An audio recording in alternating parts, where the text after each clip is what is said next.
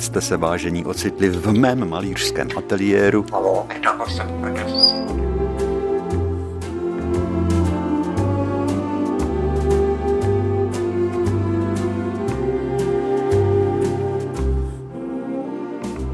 To se vláčíme, že jo, tou krajinou vzpomínek.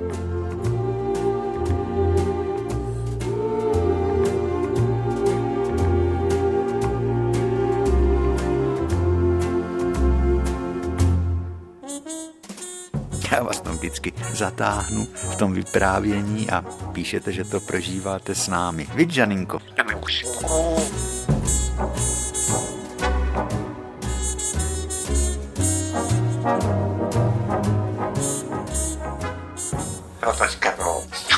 Papoušek má docela dobrou náladu.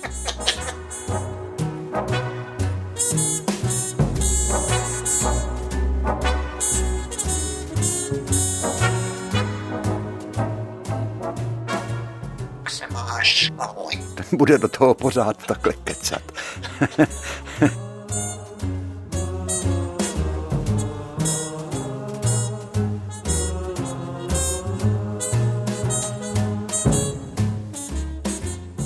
po létě zbyly vzpomínky.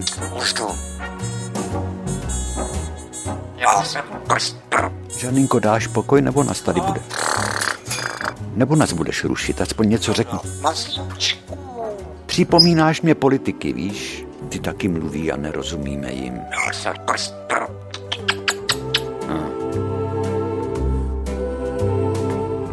Zem začíná vonět pod zimem. Je to zvláštní vůně připomínající jádro rozlousknutého bořechu.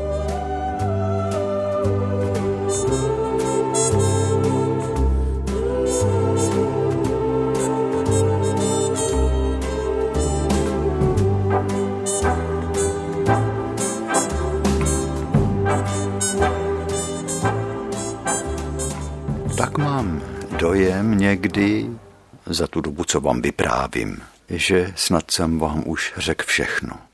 Samozřejmě se svým parťákem, s papouškem. Orel, orel, orel, orel. Ale nejseš orel, ty to dobře víš. No jo, ale když se vžiju do dětství, tak se mě vynoří tolik vzpomínek, tolik zážitků, tolik obrazů, který bych mohl rovnou začít malovat. Například sousedi říkali přijď táč, já nevím, kde se vzalo to slovo táč, to je přijít na návštěvu. A přišli k nám do kuchyně, tří, někdy pět, s dědou šest, kouřili, vzpomínali, nikomu nevadilo, že už ten příběh slyší po desátý, postý, vždycky to vyznělo jinak a vždycky se to hezky poslouchalo. No a pro mě jako pro dítě to bylo setkání se starým světem. Já jsem špičatil uši, a do dneška ty hlasy slyším. Soused Truxa, kterýmu se přezdívalo Satarik, ten byl mistr vyprávění. Kopecký cestář taky, Kotík.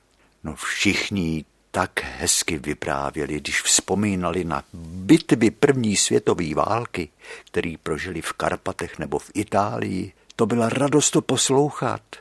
Babička si zase ráda vyprávěla se zvířatama.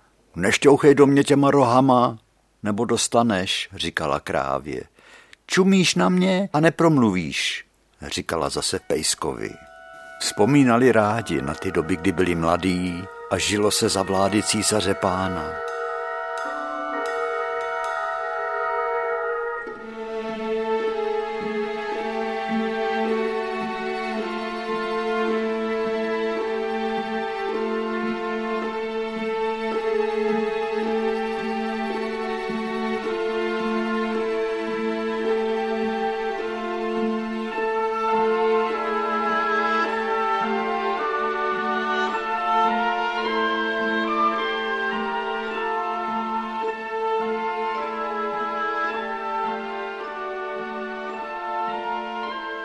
Některý rok se podzimní listí zabarvovalo dlouho, měnilo barvy, než spadlo jako vyleštěná mosas. Byly celý zahrady, trávy taky měnily barvu na podzim, úplně nový, dosud nevýdaný zelený.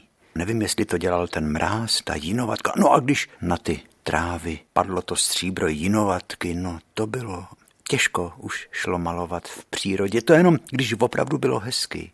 Jindy, když uhodili narychlo mrazy, tak to listí spadlo, aniž stačilo se zlátnout a najednou ze dne na den se zahrady změnily v takový začernalý krajky. Některý ty stromy připomínaly takový smutný květiny. Žíly těch větví se zbíhaly do kmenů, které končily v zemi. A jiný zase jako svíce se vpichovali do šedý oblohy. Topoly, třeba řady topolů, u silnic nebo kolem rybníků. Vůně a barvy, barvy přírody, barvy ročních dob, barvy podzimu, když jsme poprvně poznali tu něžnou vůni letoucího šípkového keře. A jak potom, když schodil listí na podzim, ty malý lístečky najednou se tam začervenaly jako korálky, šípky. To samé bylo u trnek. Trnky byly trpký, modrý, šípky byly něžný. Něžně červený byly jak kvítky, tak jako korálky tam zářily. Kolikrát celou zimu. A my jsme poprvně poznali, že když ty šípky přešel mráz, takže se z těch šípků dala vytlačit marmeládička. Někdy tam byly ty chloupky, které nás šimrali v krku, takže jsme se z toho rozkuckali, ale ta marmeládička byla sladká. A když odlítali vlaštovky, tak jsme si uvědomili, že od této chvíle už se zase počítá čas, že se ten čas zkracuje a ten den jejich opětovného příletu, jejich návratu se přibližuje. No a to jsou ty jistoty.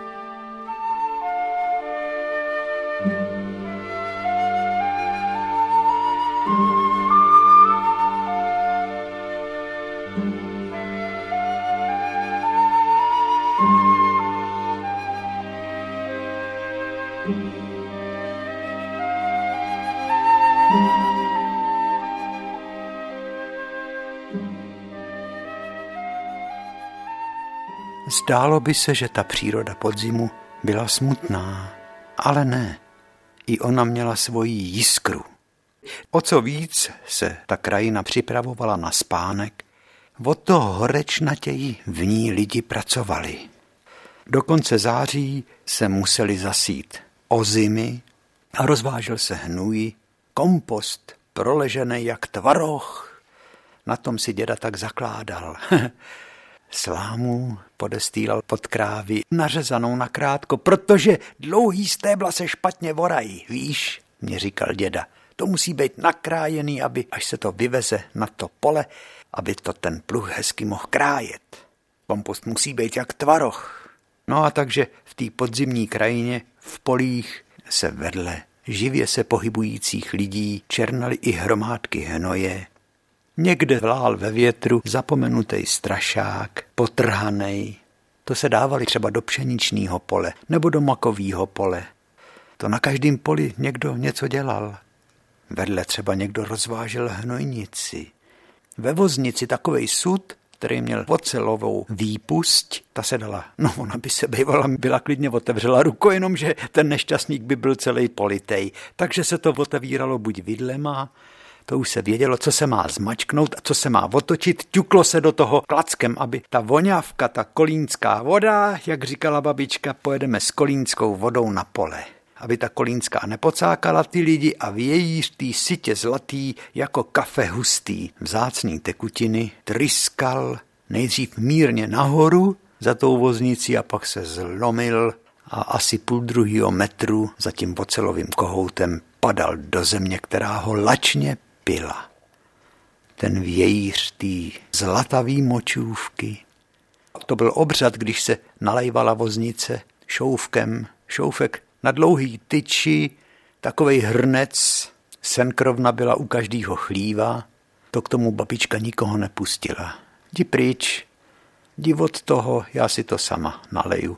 A hrdlem nahoře do voznice, do toho hrdla vždycky překlopila ten šoufek s tou kolínskou, jak tomu říkala, s kolínskou vodou.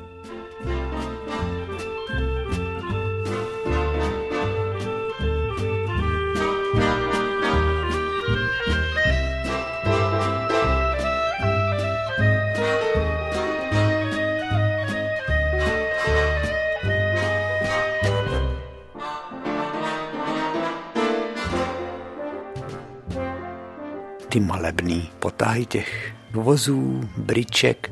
Na té bričce byly pytle s obilím, který se muselo zasít a za tou bričkou kodrcala sečka.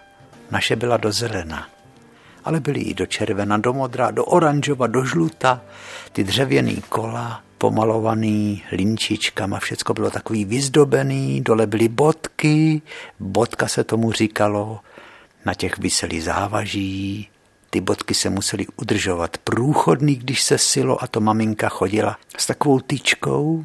A vždycky do té bodky tu tyčku strčila, když se tam to zrní nahrnulo a nepadalo. To bylo co uhlídat těch botek na té sečce, kolik jich mohlo být, 2, 4, 6, 8, 10, 15, 20 dvanáct, nevím, a z každý se sypalo do té zušlechťované matičky země, kde nesměl být ani jeden kámen větší než slepičí vejce, to už vůbec ne. Holubí vejce se tak kamínky mohly tam nechávat, ale všecko se sbíralo a tam se sypalo to zrno z té sečky. No ale to už bylo obilí zasytý a čas neúprosně letěl, takže se brambory sbírali a burgán sklízel, krmná řepa. A to bylo slyšet dodaleka, jak si lidi povídají, jak volají na krávy, huj, huj, huj, huj, čejot.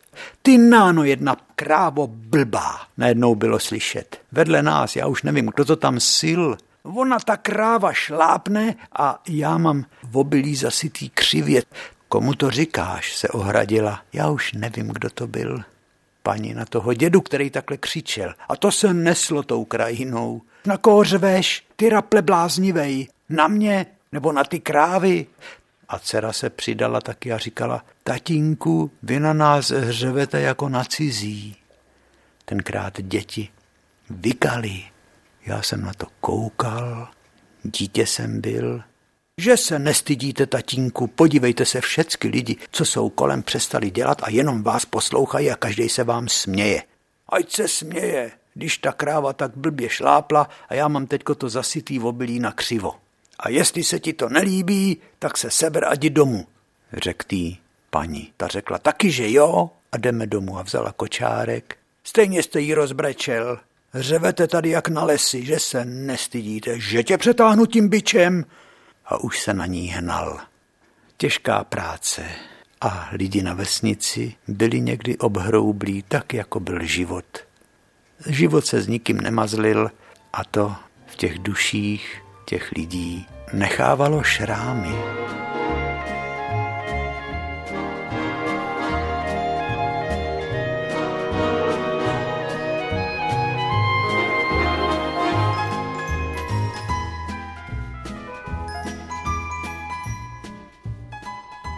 My děti jsme se taky škorpili.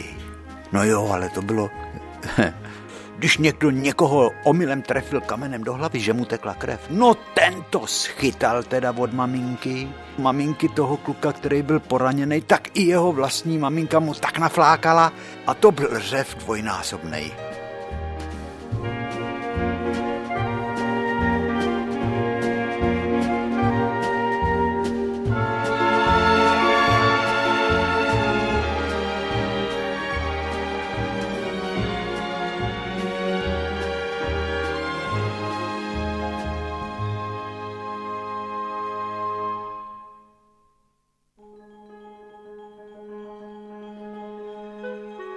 Když v zahradách dozrávalo ovoce, to byla vůně úžasná. A pak se rozvoněly sušárny na švestky, kolik jich v Pavlíkově bylo. Aspoň osm. Takový jednoduchý stavby z kamení. Pást před sušárnou, husy dělat vohníčky a v tom píct brambory, který jsme poctivě vypaběrkovali, nacházeli v zemi, to byl vlastně pro nás jeden z největších svátků, na který se nezapomíná. A ještě dva nebo tři kluci pouštěli draky. Takže tam byl vohníček, z toho se čoudilo, protože pejr ani bramborová nať nerada hoří plamenem, ta jenom tak čoudí. Husy se pásly nebo se prali, husy se perou furt, říkali velký lidi, ale neublíží si, ale syčí a kejhaj. Kouř stoupal k nebi, na nebi se mátožili tři papíroví draci pomalovaný a najednou Pozor, pan Vosika jde, ona se zase bude prohlížet, prohlížet kapsy a už jsme se báli. Pan Vosika, vysoký, obecní hlídač, na prsou měl mosaznej oválnej odznak, který se lesknul v podzimním odpoledním slunci. Na prsou byl ten odznak. Obecní stráž, tam byl nápis, měl velkou hůl a my už jsme věděli, že nám bude prohledávat kapsy. Jestli nemáme v kapse sirky, to by byl polozločin. No v tu ránu, ten sváteční den, pohas, ten náš sváteční den, to pasení husí najednou, jako kdyby i ten vohníček zhasnul. Pan Vosika nám prošacoval všechny kapsy a když našel u někoho sirky, hned je zabavil. Víte, že se to nesmí. Ještě tamhle zapálíte tamhle ten stoch, přijdou četníci a zavřou vás do kriminálu. Kolikrát vám to mám říkat? Kdo pak zapálil ten vohníček? Já, Pokaž, kolik máš ještě syrek? Už jenom tři, řekl Míla Morovian. Tak mi dej a zabavil mu i ty tři syrky.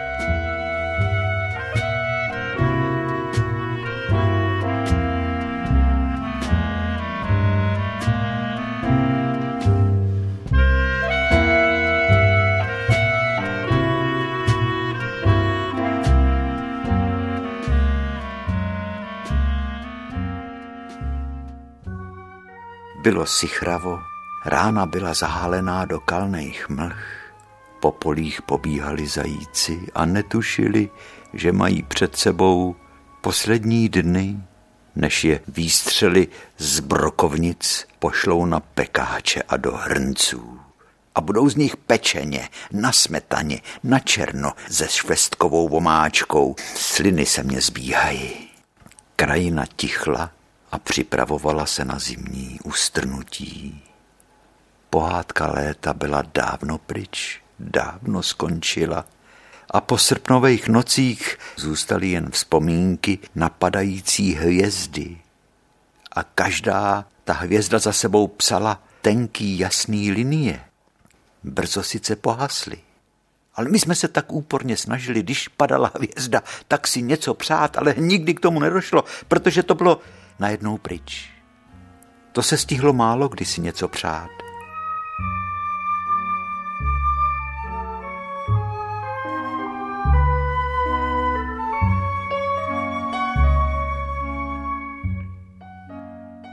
ale i noční oblohy podzimní byly krásný, plný hvězd. Některý ty hvězdy se jen tak třepotaly, jiný byly velký a jasný, a měli tolik barevných odstínů. Do růžova, do zlatova, některý byli namodralí, zelenkaví i fialový. To byl taky přelud našeho dětství, obloha plná hvězd.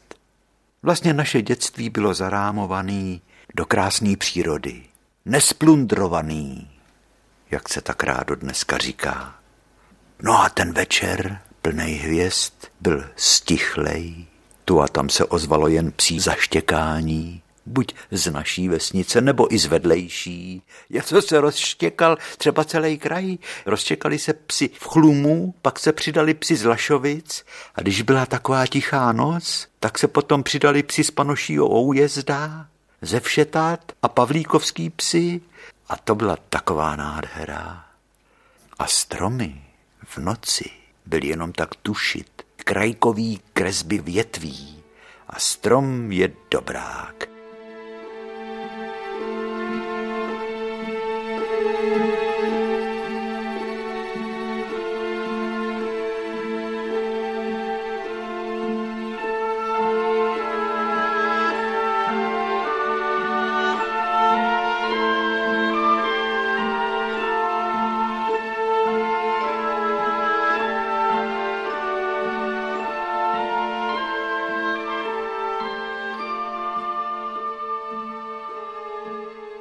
končilo léto, pomalu se jako zloděj začínal vkrádat podzim. To už jsme byli smutní a sbírali jsme každý kousek dřeva, latičky všelijakých. Na hůrce, kde byla ve skále jáma, tak tam pan truhlář Beneš vyvážel kousky skla, jak zasklíval rozbitý okna. to byla taková divoká skládka na hůrce pod hřbitovem a ty divoký skládky my děti jsme měli tak rádi, protože tam jsme nacházeli poklady. Kousek mlejnku na maso třeba, který už nefungoval, no ale klička byla dobrá, může se k něčemu hodit. Tak už jsme šli domů s bohatstvím, ale všelijaký kousky dřev, skla a kousky plechu a každý hřebík a kousek drátů. To byly věci důležité, protože z těch se dali stavět boudy. A protože se blížila doba nepohody a dešťů, my jsme se zhlukovali do takových kamarádských skupin, kluci ze Zabrány. Pepík Tyšerojce, Vlastík Váňojc, Pepík Sojkojc, klucí Kopeckých. Kdo tam ještě u nás byl? Jindra Vítojc. No a Boudy jsme si stavěli a když jsme měli boudu kus tchérovýho papíru, když jsme nešli, to jsme zbíjeli, slepovali, aby tam nepršelo. Měli jsme tam pár cihel na podlaze, kousek roury od kamen, Vždycky tam muselo být místo na oheň. Ten jako děti jsme tak milovali oheň, plamen svíčky když hořely polínka na těch cihlách a ten kouř vycházel skrz tu díru od kamen ze střechy naší boudy ven, tak to jsme si připadali, jako když máme postavený nějaký šlechtický sídlo, kde se dalo hrát na cokoliv jsme si vzpomněli.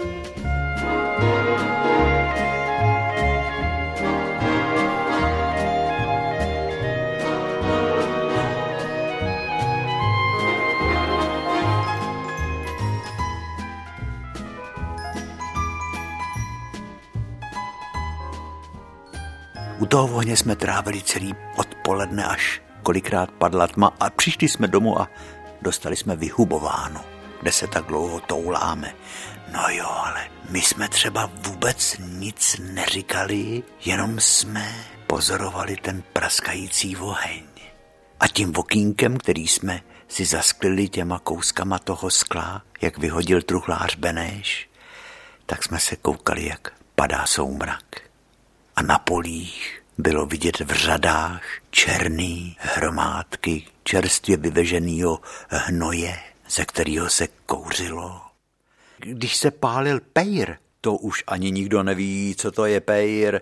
Pejr to byl takový neřád, který měl tak dlouhý kořeny v zemi, že když bylo zapejrovaný pole, to bylo neštěstí. A pejr se vykopával ten tak hezky doutnal a taky voněl, nebo se pálila maková nať. Prostě v podzimní krajině bylo tolik vohníčků, starý listí se pálilo. Takže ty podzimní kouře potom, ten studený vzduch, přitisk k zemi, že se celá krajina zamlžila, vypadalo to jako v nějakém snu.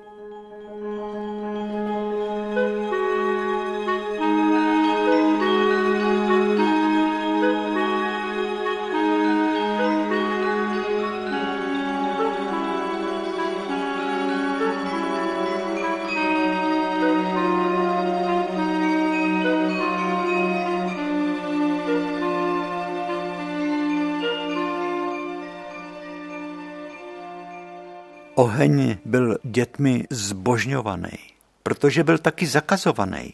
My děti jsme k tomu ohni tím víc stíhli. Já si vzpomínám, jak babička zapalovala petrolejovou lampu, když šla do sklepa. Tam nebyla elektrika, protože to pro elektriku nebylo, když tam bylo vlhko. Tak si svítila petrolejko a to vonělo to tak vonělo a musel se vyčistit vždycky cylindr novinama.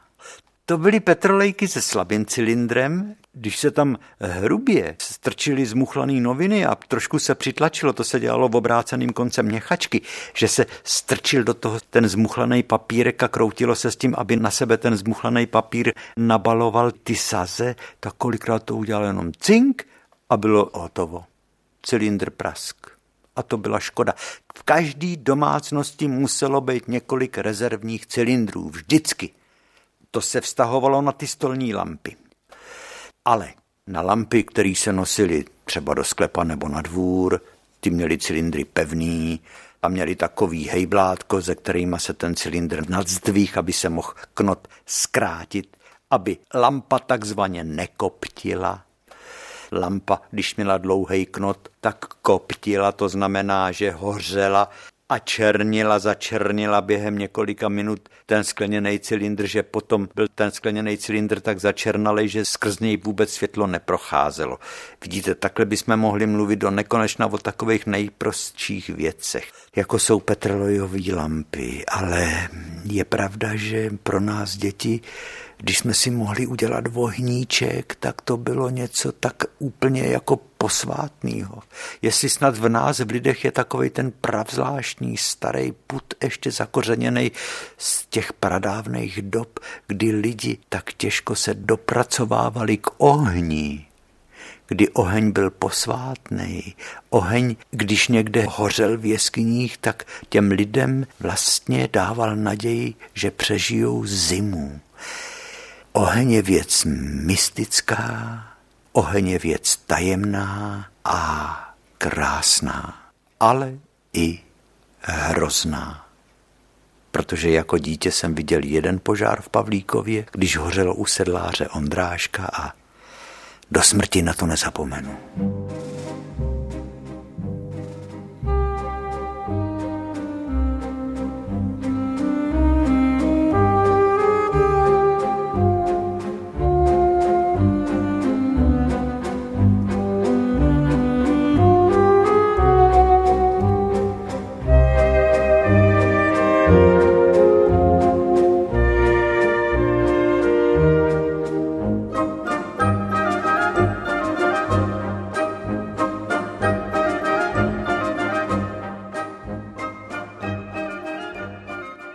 V létě se kouřilo z komínů jenom v poledne, a to krátce.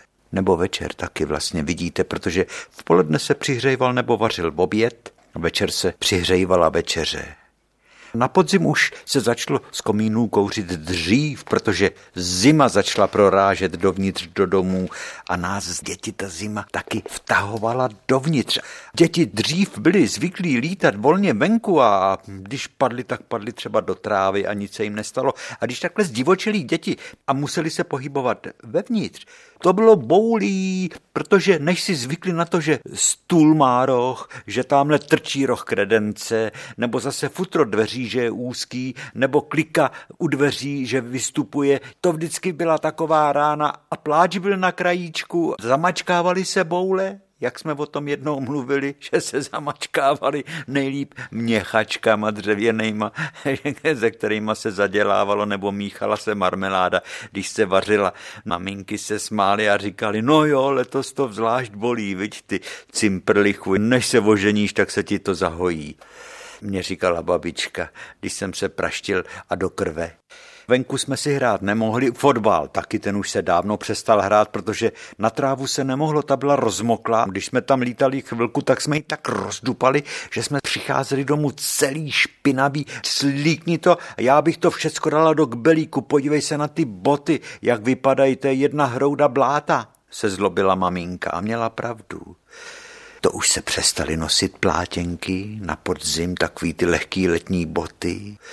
Když jsem si koupil první kecky po válce, to jsme vůbec ve válce neznali, co to jsou plátěný boty kombinovaný s gumovou podrážkou. Tepák, to už se nedalo, protože ty plátěnky se promočily hned, všecko bylo mokrý a zablácený. To jsme si museli vzít bagančata. Zrovna tak ty lidi, kteří chodili do polí, museli ty lehčí boty vyměnit buď za gumáky, nebo za těžký vokovaný bagančata, a který ještě mastili třeba větým volejem nebo vazelínou na mazání strojů, aby opravdu ta voda a to bahno se skrz tu kůži nedostalo.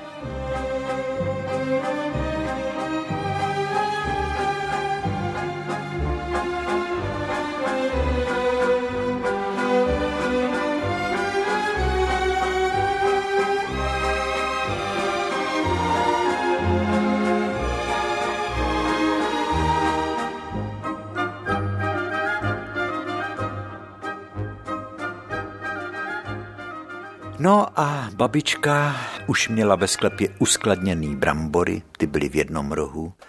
V druhém rohu byl burgán, v třetím rohu byly jabka. Zelí bylo nakrouhaný, to bylo v takový dřevěný štoudvy, kyselý zelí. To krouhadlo to se pučovalo. Těch bylo ve vesnici tak dvě, tři krouhadla. To bylo takový velký prkno, nůž, ten byl trošičku šikmo, buď jenom jeden nebo dva za sebou, v takový dřevěný jak to popsat? Takový dřevěný škatuli, do který se dala rozkrojená hlávka zelí, buď na půlku nebo na čtvrtku. Tou dřevěnou škatulí se přejíždělo po tom noži a ten odkrajoval z té hlávky zelí ty proužky toho zelí a zbývaly košťály, který se potom dávali kozám, ty to měli moc rádi.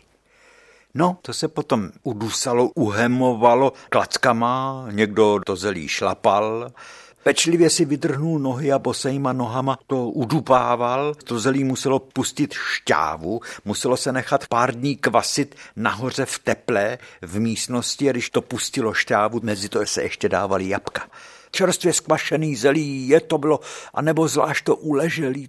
Stačilo jít do sklepa a vzít si hrst zelí. To se muselo všem vodu dát, dát pryč, velký kámen, žulovej takovej jsme měli my, který zatěžkával prkenou silnou desku, aby to pořád bylo pod tlakem, aby se tam nedostal vzduch, protože to musel to zelí spresovat tou vahou ten kámen, aby šťáva z toho zelí, to zelí nahoře pokrejvala, jo? Aby, aby to zelí pořád jako bylo pod šťávou a ta šťáva byla dobrá, je. No a tam se hráblo rukou, jo? třeba se nadzvih ten kámen s tím prknem a plná hrst kyselýho zelí.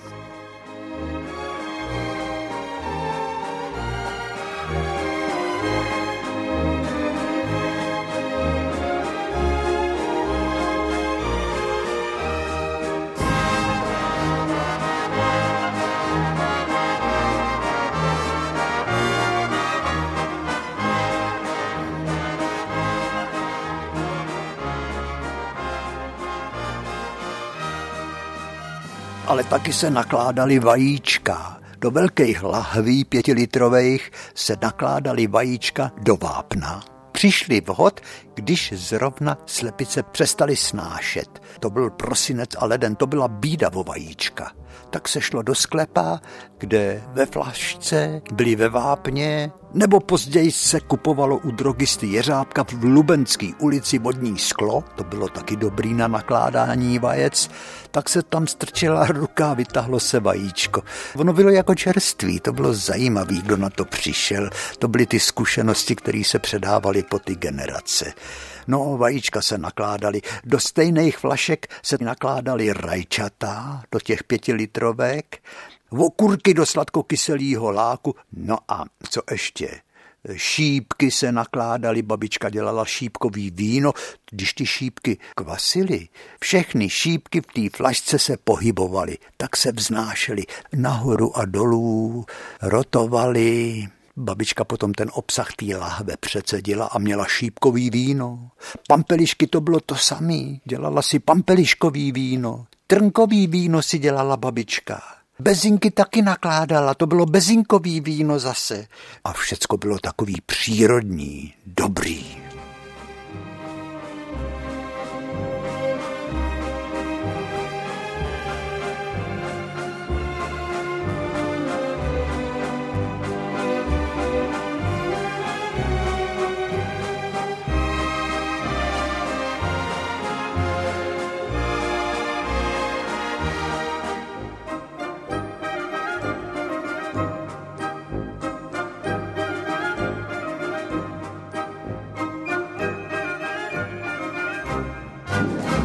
To už všecko bylo připravené dole v tom sklepě.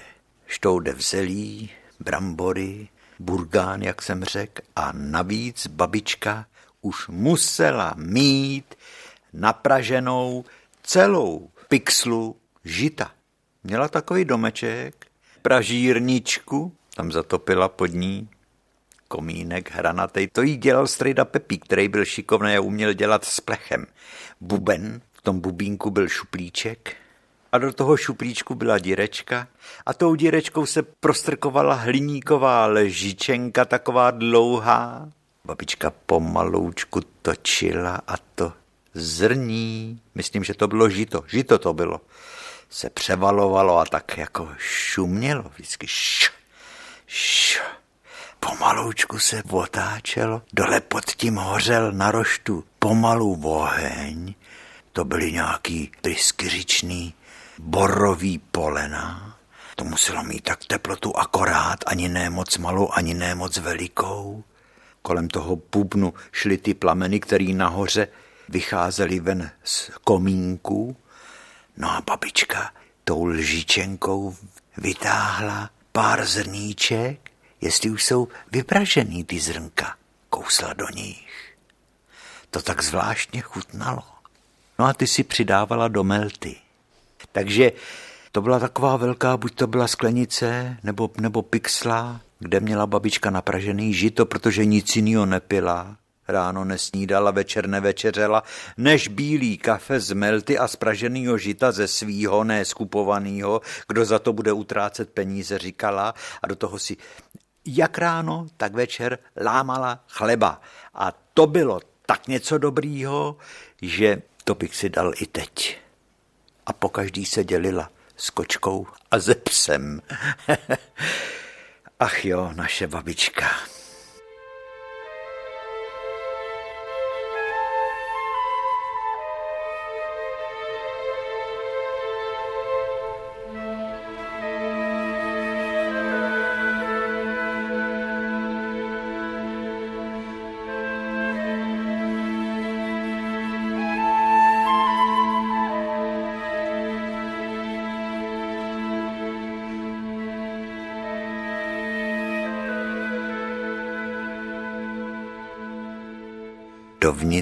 Do stodoly pod kůlnu se stěhovalo všecko to, co dřív bylo venku. Hrábě mi počínaje a kosami konče se stěhovalo pod střechu. Protože k těm pomocníkům, k těm oblejskaným, vošahaným, obroušeným, opotřebovaným srpům. Já pamatuju srp, to byl jenom plíšek, protože babička s ním snad sekala 30 let trávu to dřevěný držátko na tom srpu, to byl jenom kousíček zbyteček dřeva a ten srp měla babička nejradši, protože on byl nejlehčí. A to samé bylo s kosama. To byly dva druhy kos. Buď těžký hrabice, na trávu taky byly těžký kosy, a nebo třeba babička, když chodila sama s rancem z nůší, tak měla kosičku lehkou, tu svoji vybroušenou. Nedotýkej se toho, chlapče, říkala vždycky nebo se pořežeš. To je kosa ostrá jako jed.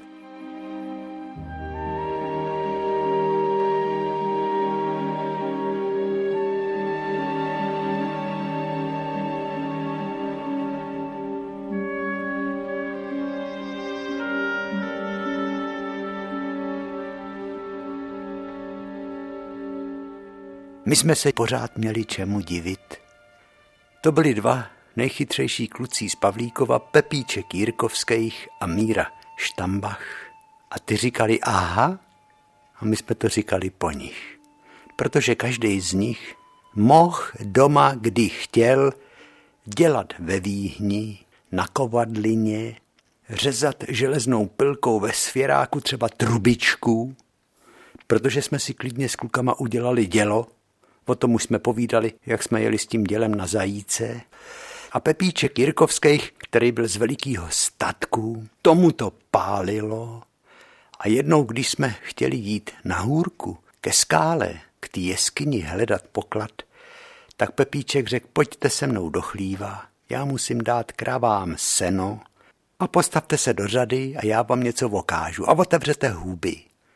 A my jsme tam tak stáli a koukali jsme, co se bude dít a Pepíček se bytě sehnul pod kravský vemeno takový růžový, čistoučký kravský vemeno a on vzal do ruky ten cecík a než jsme se spamatovali, on to uměl, protože on dojil ty krávy klidně.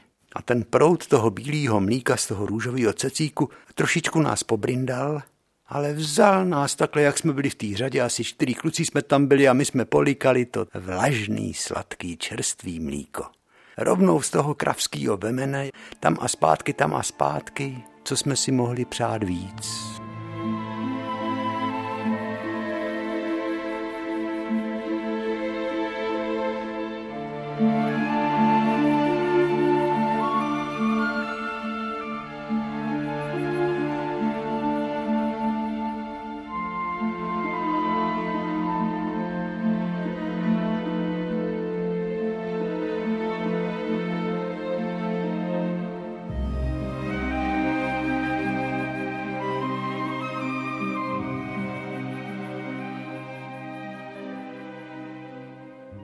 Astrid pštrosí péro, kitky se takhle jmenovali, to jsme věděli od zahradníků Franců.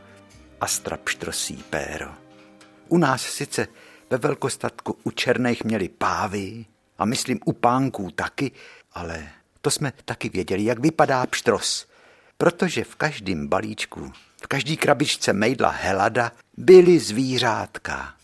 Pohlednice takový došeda vytisknutý, jako kdyby byly strašně starý, na takovým dřevěným papíru, kde byly hnědý kousky nějakých jako dřevíček a tak se lámaly ty papíry, ale pro nás to byl zázrak, protože jako voněla příroda na podzim, tak voněly. To byla vůně, ty obrázky z toho mejdla Helada a dlouho se držela ta vůně v těch papírech. Já mám dva lední medvědy a nemám sovu. Vyměním medvěda za sovu. Nebo já jsem měl třeba tři zebry a neměl jsem zase hrocha. Hrocha nebo pumu, nebo leoparda, levharda. Teď si na to vzpomeňte, jakou radost nám dělali. Vy, Janinko, ty zvoníš? Já jsem opice, opice, opice, opice. Kitky, astry, pštrosí péro. To jsem se dověděl od pana zahradníka France. V zahradnictví u Franců už jsme taky spolu byli, jak pan Franc říkal, ach bože nebeskej, proč jsem tak nehezkej, proč mám nos rozplesklej, neforemnej. Po těch obrázcích jsme byli jako litý. Nevím, proč zrovna jako litý, ale babička to jinak neřekla. Když byl někdo umanutej, úplně posedlej, tak byl jak litej. Takže jsme s klukama si handlovali ty obrázky. Já mám dvě zebry, ale schází mě hroch a levhart. Mám slona, půmu šimpanze, jezevce, koně převalského. Bože, to byly pohledy. Lámali se, no ve válce, válečný papír, ale kolik radosti nám ty obrázky dali a s klukama jsme se předháněli, kdo jich bude mít víc.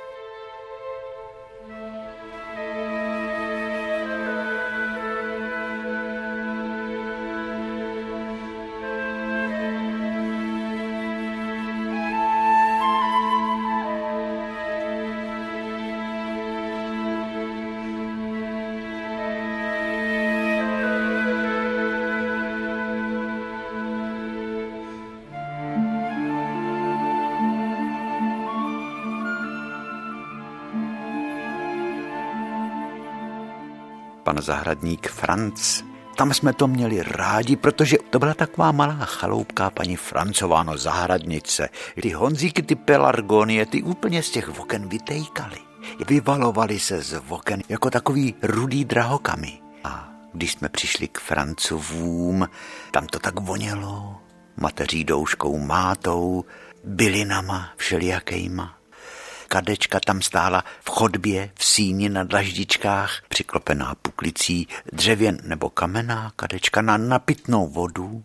To tak jako lidi měli zásobu pitné vody v předsíních, v takových soudcích, dřevěných nebo kamenných. A teď tam pan Franc měl knihovnu.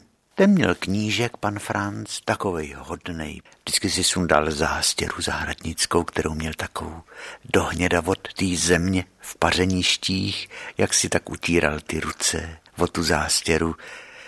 Někdy se ta země tak lepila, takový ty udřený, mozolnatý prsty. No jo, ale když bral knížku z poličky do ruky, tak bylo vidět, jak jemně obrací každý list. Bibli tam měl. A hlavně nás děti přitahovala taková červená, červený sešítek malej, ani nebyl vázaný, jenom brožovaný, čtení či věštění budoucích věcí s rukou, tam bylo napsáno. A tam byly dlaně, dvě, to nám pan zahradník říkal tak zajímavé věci, že nám někdy i stávaly vlasy, když třeba nám vyprávěl a ukazoval ruce vražednice dítěte, a čet o tom, že tyto ruce náležejí ženě, která 1. května roku 1649 pro vraždu dítěte utopena byla. A taky ta životní linie nám ukazoval na tom výkresu těch rukou té vražednice, byla rozervána a ten útvar té životní linie končí ve vodě. To tam všecko z těch rukou se dá vyčíst, protože to je chiromantie, se tomu říká, nám říkal pan zahradník, Franc, čili věštění linií ručních, chiromantie a nejdůležitější jsou vyvýšeniny na dlani třeba nejdůležitější je ta pod palcem. To se jmenuje vrch Venušin, vyvýšenina Venušina. No a potom je tam důležitá srdeční linie, která ukazuje, jak bude mít kdo zdravý srdce. A linie stolní, to je prostě velký štěstí v domácnosti, říkal pan eh, zahradník Franc. A linie jaterní, ta zase, když je dlouhá a čistá, tak má ten, kdo má takhle čistou linii jaterní, silný zdraví. No a linie štěstí, kdo by nechtěl být šťastný, to by chtěl každý být šťastný a bude mít třeba bohatou svatbu a bude mít štěstí na cestách v cizině a, a, a kdyby na té linii štěstí byla třeba jediná, jediná bradavice, tak už se nemůže takovému člověku věřit, říkal pan zahradník Franc.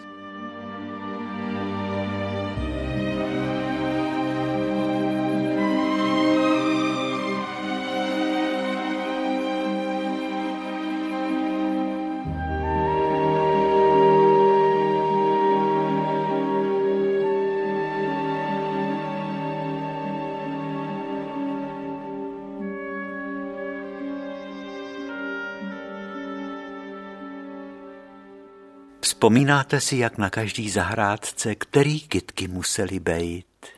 Slamněnky, slamněnky, prostý, něžný, kytičky, který potom se svázali a vyseli dlouho, třeba na verandách, nebo i pod střechama, u vchodů do domů a čekali, až na dušičky se z nich budou plíst věnečky pár větviček klestů, věneček kulatej. Nejdřív babička nebo maminka udělala takovou kostru ze stébel slámy, vovázala to drátem a do toho kruhu slaměnýho vpichovala na drátky navázaný slaměnky. Barevný, fialový, růžový, namodralý, zlatavý kvítky slaměnek.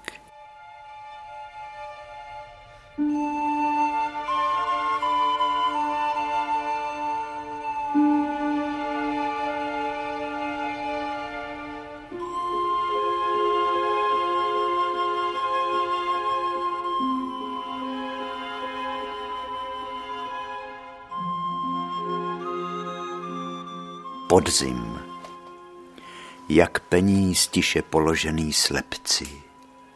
Si tu, můj podzime, jak peníz tiše položený slepci jste tady, vidny mé. Ty krásná větrnosti čistá mi v dýmu natí dětství vracíš zpět a zase žádosti se vracím v stará místa svou lásku povědět, chudobě tvé a lidské bídě, že navždy jsem jen s ní. Podzime ve své tesklivině jen na mne dolehni a vyplať kovy listí svého mě ze dnů odraných a zbav mě všeho bázlivého bych jiné v sebe vdých jak peníz, tiše položený slepci, si tu, můj podzime.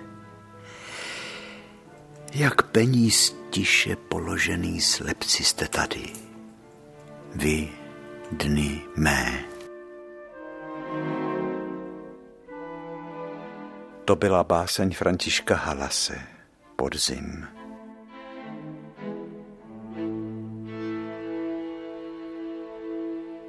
Ve vůních a barvách ročních dob jsme žili životy na okraji propasti. To se dnes zdá přehnaný, protože jsme tak náchylní k zapomínání. Ale vzpomeňme si na ty strachy. Něco říct proti straně a vládě, proti režimu, proti vládě jedné strany.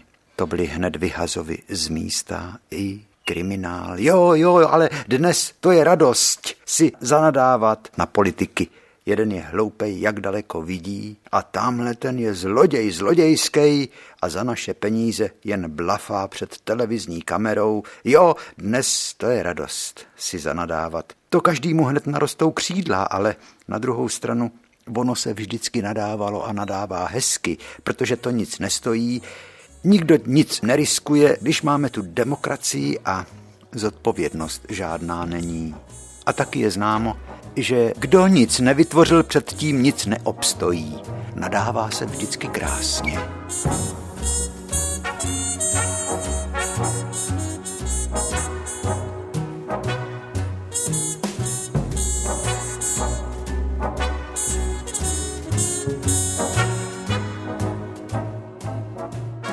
Papoušku, končíme. Kdyby si, já tě to ani nebudu říkat, Každý dopis, který dostávám, tak začíná naše milovaná Žaninko, víš? A ty se chováš takhle nezbedně. Já jsem popoušek.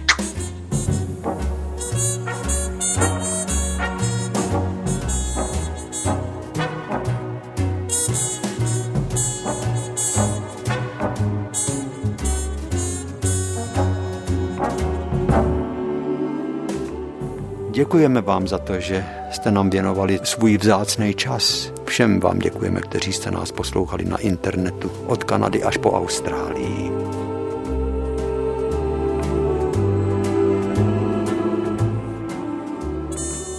Přejeme vám jen šťastné dny a těšíme se na setkání u našeho pořadu příště. Ahoj, ahoj, Ahoj.